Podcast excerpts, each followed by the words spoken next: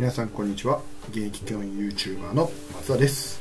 と日々ですね、えー、授業の動画をアップしたりだとか、まあ、自分のこんな考えとか、えー、学んだことをラジオ形式で配信したりしています。えっと、本日ですね、2021年の3回目ということで、えー、今日のテーマはですね、えー、細部にこだわる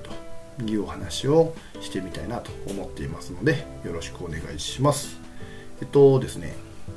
えー、なんでこの話になったかと言いますと、まあ、僕がですね今日、えー、家事をしてまして要はお皿ねお皿洗いをしてましてで、まあ、お皿洗い終わってでその後ね洗濯物をちょっと片付けてたりしてたらですね、えー、ちょっと怒られましてですねなんでかというと、え食器がね机の上に残ったままやったというお話なんですね、えまあ、大したことないかなと。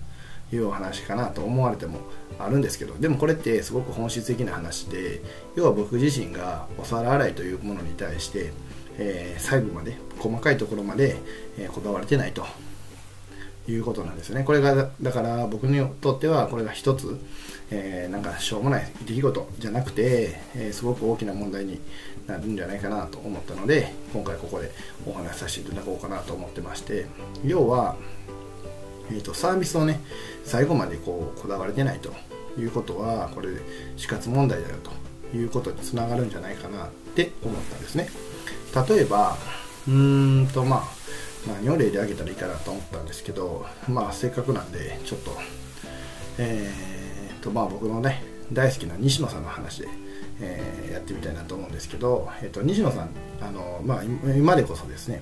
映画「煙突町のプペル」って映画が公開されてまして、えーと、今ねその上映でも、えー、多くの方に来ていただいてるんですけど、まあ、その、えー、絵本その題材の前になってるね絵本にな至ってはまあ今60万部ぐらいかな絵本では売れてるんですけどじゃあえー、その前までの作品はどうだったのかというと実は、えー、煙突町のプペルの絵本は4作目か。4作目になっててそれまでの3作っていうのは実はそんなに、まあ、ヒットはしてるんですけどそんなにヒットしていないんですよね。でここに何の違いがあるかというと実は、えーと、マーケティングというか相手の、えー、手に絵本が届くまでっていうところを、えー、西野さん自身が、えー、やってなかったっていうかこだわってなかったっていうところがあるみたいで要は自分は絵本作りにはこだわった。ね、作品にはこだわった、えストーリーにはこだわった。けども、えそれをお客さんに届けるというところまではこだわってなかったと。だから、えヒットまあヒットはヒットかもしれないんですけどそこまで大きくヒットすることはなく、えー、終わったということがあったらしくて。じゃあ4作目の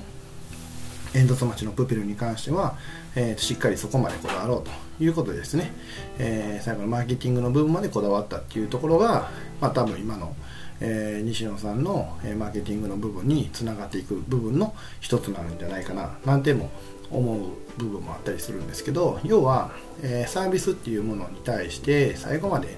こだわることが大事だよということなんですよね。うん、でもう一つね、あの100-1は0という、えー、話があって要はサービスにおいてマイナス1っていうものがあれば、えー、実はこのサービスって99点ではなく0点だよという話で、えーとまあ、お客さんにとって、まあ、言ったそのマイナスの1があれば、えー、そのサービス全体っていうものの価値っていうのが、えー、著しく低くなって0点になってしまうと。いうことなんでそのじゃあマイナス1を作らないためにはどういう設計をしていけばいいのかっていうのを常に考えていかないといけないんだっていうのが、え、やっぱりサービス提供の心得で。やっぱこういうところを僕自身が、まあ、今回のね皿洗いを通して、えー、気づけた部分なんでこの辺はやっぱりこれからも、うん、気をつけながらこだわらなあかんのかなと思いました。でじゃあここって何がうん原因になるかというかどういう要素が必要なのかというとやっぱり徹底的に、えー、相手目線に立てることかなと思いました、えー、やっぱり皿洗い一つにしてもそれを言ったら喜んでくれる人をどんだけ思い描いてるかとか、えー、そういう姿をどんだけイメージできてるかとかこれって、えー、皿洗いだけに限らず掃除もそうですし、えー、もちろん自分の仕事本業でも、ね、授業をどう作るかっていうのもそうですし、まあ、学校自体をどうしていくかもそうですし、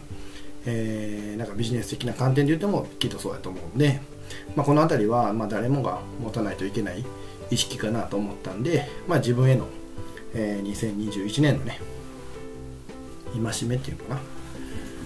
何ていうか分かんないですけど、えーとまあ、せっかくねこんなに新年早々に見つかった課題なんで、えー、しっかりとこういうところには、えー、集中して取り組んでいかないといけないかなと思ったんで今回こんな風に、え、配信させていただきました。ということですね、えこんな風に今日は終わりたいなと